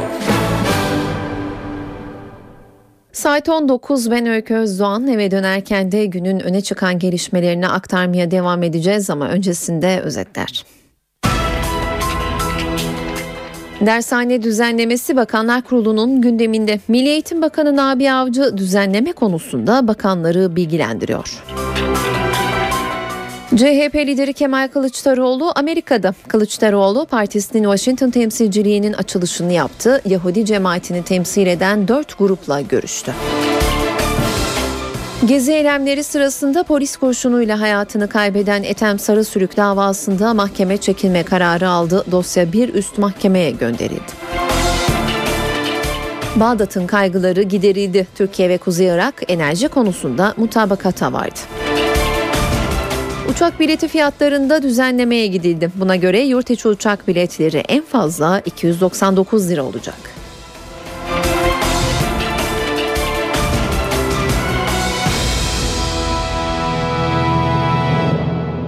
Dershanelerin akıbeti bugünkü Bakanlar Kurulu'nda belli olabilir. Gözler kabine toplantısında kurul yeni dershane düzenlemesini masaya yatırıyor. Milli Eğitim Bakanı Nabi Avcı dershanecilerle yaptığı görüşmelere ve hazırlanan taslağa ilişkin bilgi veriyor. Bakanlar görüşlerini açıklıyor. Hükümet Sözcüsü Bülent Arınç kurul toplantısı bitiminde konuya ilişkin açıklama yapacak. Açıklamayı NTV Radyo'dan da canlı dinleyebilirsiniz. Dershane tartışmalarıyla bağlantılı olarak 2004 tarihli Milli Güvenlik Kurulu toplantısında Gülen cemaatini bitirmek için eylem planı kararı alındığı haberi üzerine tartışmalar devam ediyor. Eylem planını uygulamaya geçiren kişinin dönemin Başbakanlık Müsteşarı Ömer Dinçer olduğu iddia ediliyordu. Dinçer bu iddiayı yalanladı. Sabah gazetesine konuşan Ömer Dinçer, Gülen cemaatine de istemde bulundu. Biz darbe planlarına dağ gibi göğsümüzü gerdik. Onlar huzur içinde faaliyetine devam etti. AK Parti İstanbul Milletvekili Ömer Dinçer 2004 tarihli MGK kararıyla Gülen cemaatinin hedef alındığı iddialarına bu sözlerle tepki gösterdi. Sabah gazetesine konuşan Dinçer 28 Şubat'ın baskısının 2004 yılında da hissedildiğini söyledi. 2004 yılından 2005'in ortalarına kadar bize sıklıkla darbe hazırlıklarına dair bilgiler geliyordu. 2004 MGK'sında hala 28 Şubat'ın baskıları vardı. Hükümet akıllı bir strateji uyguladı. MGK'da konuşulanları dinledi ama uygulamadı. Benim müsteşarlığım sırasında bu stratejiyle alakalı kurumlara yazdığım ayrı bir yazı yok. Ama başlangıçtaki stratejinin adını değiştiremedik. Çünkü o zaman o stratejiyi oradan bütünüyle kaldırmaya henüz gücümüz yetmezdi. Ömer Dinçer, Gülen cemaatine de sistemde bulundu. Şimdi eğer kendilerini korumak için katlandığımız o baskılara, üstlendiğimiz o risklere rağmen bugün onun tam tersi bir hamer mantığıyla 28 Şubat'ta merkez medyanın kullandığı yöntemlere başvurarak konuyu ele alıyorlarsa o zaman hoca efendi gelsin gerçek anlamda kimin kolu kanadı kırılıyor görsün. Bir değerlendirmede Milli Eğitim Bakanı Nabi Avcı'dan geldi. Avcı dershane kendilerine haksızlık dershane konusunda kendilerine haksızlık yapıldığını söyledi. Star gazetesine konuşan avcı hiç ummadığımız yerlerden hiç ummadığımız nedenlerle deyim yerindeyse bir iblisleştirme söylemi uygulanıyor. Bazı gazetelerde bizimle ilgili haberlerde kullandıkları fotoğrafları seçerken bile böyle yakışıksız yollara tevessül ediyorlar. Burada bir takım kötü adamlar var ve bu kötü adamlar çok kötü bir şeyi başka şeylerle kılıflayarak bir şey yapmaya çalışıyorlar dedi. Ankara'da Gezi Parkı eylemleri sırasında polisin silahından çıkan kurşunla hayatını kaybeden Ethem Sarısürük davasında mahkeme heyeti çekinme kararı aldı. Gerekçe çıkan olaylar ve müşteki avukatlarının mahkemenin tarafsızlığını yitirdiği iddiası. Ethem Sarısürük'ün davasının 3. duruşması Ankara 6. Ağır Ceza Mahkemesi'nde görüldü. Şanlıurfa'ya tayin edilen zanlı polis memuru Ahmet Şahbaz duruşmaya video konferansla katıldı. Takma saç ve bıyık takan Şahbaz savunmasında öldürülmekten korktum, suçsuzum dedi. Duruşmada sanık ve müdahil avukatlar arasında sözlü tartışmalar yaşandı. Müdahil avukatlar sanık Şahbaz'ın korunduğunu öne sürerek mahkemenin adil yargılama yapmadığını iddia etti. Mahkeme heyeti bunun üzerine sürpriz bir karara imza atarak davadan çekildiğini açıkladı. Sarı Sürük davası ile ilgili kararı 7. Ağır Ceza Mahkemesi verecek. Çekilme kararı yerinde bulunursa 7. Ağır Ceza Mahkemesi 3 kişilik yeni bir heyet belirleyecek. Dava o heyet tarafından görülecek. Yine başkentten bir adli haberle devam edelim. Danıştay'da böcek davası beraatle sonuçlandı. Davada bir Danıştay üyesinin odasına dinleme cihazı koymakla suçlanan eski Danıştay tetkik hakimi Ömer Kaya delil yetersizliğinden beraat etti. Sincan 1. Ağır Ceza Mahkemesi'nde son savunmasını yapan Ömer Kaya beraat talebinde bulundu. Mahkeme Başkanı Süleyman Savut toplanan delillere göre atılı suçları işlediğine dair yeterli nitelikte kesin ve inandırıcı inandırıcı deliller elde edilemediğinden sanık Kaya'nın iki suçtan da beraatine karar verdi. Yerel seçime 4 ay kala partiler çalışmalarını hızlandırdı. Adaylar bir bir açıklanıyor ve kimi kentlerde belediye başkanlığı için bazı bakanların ismi geçiyor. Yüksek Seçim Kurulu geçtiğimiz hafta bu kategoride yer alan yani şimdi bakanlık görevini icra eden ancak yerel seçimde başkanlık için yarışa gidecek olan isimlerle ilgili kritik bir karar almıştı. YSK aday olan bakanların bakanlıktan istifasına gerek olmadığını duyurmuştu. Bu karar ana muhalefet cephesinde tepki topladı. CHP'li Atilla Kart, YSK'nın bu kararını Danıştay'a götüreceklerini duyurdu. Bu işlem ile zaten sınırlı olan, sınırlı hale gelen demokrasi ve hukuk kazanımlarımızın tümden tahrip edilmesinin yolu açılmış olmaktadır. Bu işlem ile devlet kaynaklarının istismarı, görev ve nüfus suistimali ve bu suretle haksız oy temininin kurumsal hale gelmesinin önü açılmış olmaktadır. YSK'nın bu işlemine karşı yargı yollarına başvuracağımızı, yarın itibariyle başvuracağımızı, bunun çalışması içinde olduğumuzu ben hemen bilgilerinize sunuyorum, dikkatlerinize sunuyorum. Bu işleme karşı Danıştay nezdinde davamızı açacağız. Türkiye enerji alanında Kuzey Irak'la işbirliğine gidiyor. Taraflar mutabakata vardı ve anlaşma imzalandı. Enerji Bakanı Taner Yıldız, Bağdat yönetiminin kaygıları giderildikten sonra Erbil'e gitti. Yıldız imzalanan anlaşmanın Irak'ın tamamına hitap ettiğini söyledi. Türkiye'nin Kuzey Irak'tan petrol ihracatı konusunda yeni bir süreç başlıyor. Bağdat'ta yapılan görüşmelerde Irak'ın herhangi bir bölgesinden petrol ihracatı konusunda merkezi hükümetin onayını kabul eden Türkiye, Kuzey Irak Bölgesel Kürt Yönetimi ile mutabakat sağlandığını açıkladı. İki gündür Irak'ta temaslarda bulunan Enerji ve Tabi Kaynaklar Bakanı Taner Yıldız konuyla ilgili açıklamayı enerji konferansına katıldığı Erbil'de yaptı. Yıldız bu mutabakat önemlidir, Irak'ın tamamına hitap eden bir mutabakattır. Yıldız üzerinde uzlaşılan metni Kuzey Irak Bölgesel Kürt Yönetimi Doğal Kaynaklar Bakanı Aşti Havrami ile düzenlediği basın toplantısında açıkladı. Irak Kürdistan Bölgesel Yönetiminden Türkiye'ye petrolün ticari ihracatı için Irak merkezi hükümetinin de rızasını almayı, rızasını almayı ve bütün tarafların yararına olacak üçlü bir işbirliği projesi başlatmayı arzuluyoruz. Bakan Yıldız, şeffaflığı sağlamak için Irak hükümetine her gün petrol geliri de kontrol vereceklerini de söyledi. Aşti Havrami de sevkiyatın Irak uzmanları ve bağımsız gözetmenlerin kontrolünde olacağını, kimseden bir şey gizlenmediğini kaydetti. Bakan Yıldız Erbil'de temasları çerçevesinde Kuzey Irak Bölgesel Kürt Yönetimi Başkanı Mesut Barzani ile de bir araya geldi. Görüşmede petrol ihracatı konusunda Merkezi Irak hükümetinin de içerisinde yer aldığı süreçte nasıl bir yol haritasının izleneceğinin ayrıntıları üzerinde duruldu. Saat 19.14 eve dönerken de gelişmeleri aktarmayı sürdürüyoruz. Yurt içi uçak biletleri en fazla 299 lira olacak.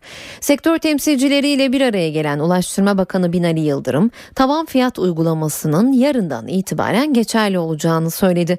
Bakan Yıldırım gelirlerinde az da olsa düşüş olmasından kaygı duyan sektör yetkililerine de güvence verdi. Gönüllülük bazında zorunlu değil gönüllü olarak yarın itibariyle arkadaşlar en pahalı bilet 299 lira olacak. Ekonomi tabii. En pahalı diyorum. Bunun altında uçanlar da olabilir. Ne zaman alırsanız alın bilet. Seyahate saatler kala, günler kala da alsanız yine 299 lirayı geçmeyecek. Promosyonları, cazip fiyatlamayı her zaman yapacaklar. Herhangi buraya bir müdahale söz konusu değil. Süre yok. Şartlar normal olarak devam ettiği müddetçe bu da devam edecek. Petrol fiyatlarındaki yaşanacak bir takım olumsuz gelişmeler veya küresel anlamda dövizlerdeki oynaklıklar vesaire bunlar ayrıca değerlendirilecek. Merak etmeyin siz de kazanacaksınız, vatandaşımız da kazanacak, herkes kazanacak. Yalova ile İstanbul'u birbirine bağlayacak Körfez Köprüsü inşası devam ediyor. 4500 işçi durmadan çalışıyor.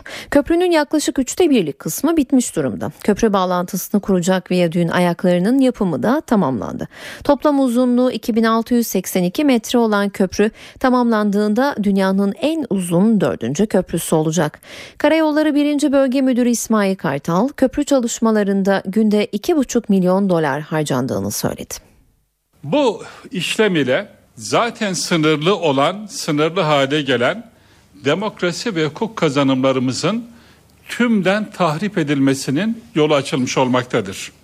Bu işlem ile devlet kaynaklarının istismarı, görev ve nüfus suistimali ve bu suretle haksız oy temininin kurumsal hale gelmesinin önü açılmış olmaktadır.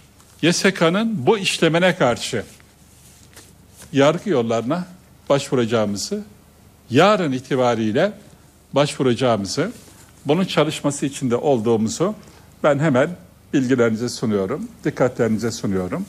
Bu işleme karşı Danıştay nezdinde davamızı açacağız. Yarın Dünya Engelliler Günü. Biz bugün fiziksel engeline rağmen yılmayan bir gencin başarı öyküsünden söz edeceğiz. Doğuştan spastik engelli Muratcan Çiçek ne konuşabiliyor ne de yürüyebiliyor.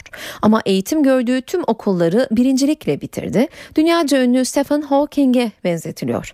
Ve bilgisayar oyunu yazılım yarışmasında aldığı birincilik ona özel bir üniversitede tam burs imkanı sağladı. Azmin zaferi o. Doğuştan engelli Muratcan Çiçek yürüyemiyor, ellerini kullanamıyor, hatta konuşamıyor. Sınıf birincisi. Çok şaşırdık. Yani onca kişinin arasında tabii ki Muratcan'ın e, bu okulu kazanması bize büyük bir avantaj oldu zaten. Bilgisayar oyunlarındaki başarısı ona tam burs sağladı. Özyeğin Üniversitesi yurdunda annesiyle birlikte kalıyor. Yıllarca fotokopi çektim. Dışarıda çektim, okulda çektim elimdeydiği kadar ama lisedeyken, ortaokuldayken ben yazıyordum. Sürekli defter tutuyordum. Aslında onun hikayesi akıllara ALS hastası ünlü fizikçi Stephen Hawking'i getiriyor. Engelsiz zekası teknolojiyle birleşince arkadaşlarıyla olan açığı kapatıyor. Muratcan boş zamanlarında da yine bilgisayar üzerinden İspanyolca ve İngilizce öğrenmiş. Bilgisayar üzerinden İngilizceyi çok güzel yazıyor. Zaten hazırlığı atladık öyle. Hazırlığı bir sınava girdi, ikinci sınava girdi, ikisini de vermiş. Direkt birden başladık. Öğretmenleri de Muratcan'dan çok memnun. Çalışkan olmasının yanı sıra çok da zeki bir öğrenci. Arkadaşlarının bayağı önünde gidiyor bazı arkadaşlarının ders programında. Ee, Yani hiç herhangi bir engel teşkil etmiyor Muratcan'ın bu durumu dersteki başarısı için. Nilgün Çiçek'in engelli çocuk annelerine de bir tavsiyesi var. Ah benim her şeyim hayatım o. Benim çocuğum engelli demesinler. Çocuklarının e, eğer okuyabiliyorsalar okutsunlar. Eve dönerken programını günün öne çıkan etkinlikleriyle noktalayacağız. Öneriler var sırada. Ben Öykü Özdoğan. Yarın akşam aynı saatte karşınızda olacağız. Şimdilik hoşçakalın. Borusan Kuartet dinlenebilir bu akşam İstanbul'da. Performans mekanı Kadıköy Süreyya Operası. Konser başlama saati 20. Cemal Reşit Rey konser salonu da Alize Wellerstein ve Inon Barnatan'ı ağırlıyor bugün. Klasik müzik konseri saat 20'de başlıyor. Sketch de hayranlarıyla bir araya geliyor. Caz, rock, latin ve pop müziği bir araya getiren Sketch saat 22.30'da sahnede. Konsere Beyoğlu Hayal Kahvesi ev sahipliği yapıyor. Tiyatro severler için de önerimiz olacak. Haluk Bilginer'in yönettiği Nehir sahneye konuyor bu akşam İstanbul'da. Hira Tekindor'un çevirisini yaptığı oyunda Haluk Bilginer, Ayça Bingöl ve Canan Ergüder rol alıyor. Nehir oyununa Yunus Emre Kültür Merkezi Büyük Salon ev sahipliği yapıyor. Oyunun saat 21'de başladığını ekleyelim. Bezirgan'da Caddebostan Kültür Merkezi'nde sahneleniyor. Molière'in başyapıtı Tartüf'ün yepyeni bir uyarlaması olan Bezirgan'da Cem Davran, Erkan Can, Faruk Akgören, Bahtiyar Engin gibi isimler rol alıyor. Oyun saat 20.30'da başlıyor. Bu akşam evdeyseniz saat 22'de Mad Men, sonrasında ise saat 23'te Revolution ekrana gelecek. Star TV'de de saat 20'de O Ses Türkiye ekranda olacak.